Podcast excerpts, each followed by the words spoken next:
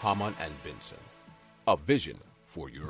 Vay is a startup based in Germany, Europe, that has become the first company to deploy a vehicle without a human being inside on a European public road.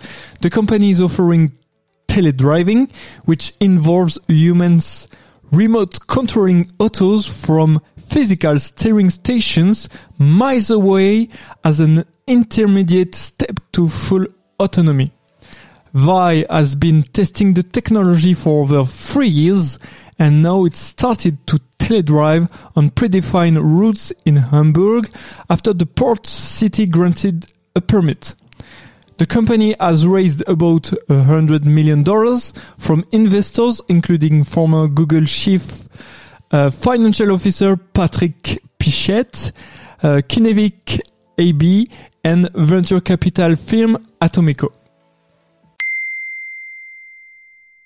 Hamann and Benson has launched the first public impact index to evaluate companies on their positive impact on our society. I invite you to consult it in the notes of our program or on our website. Hamann and Benson, the vision for your future.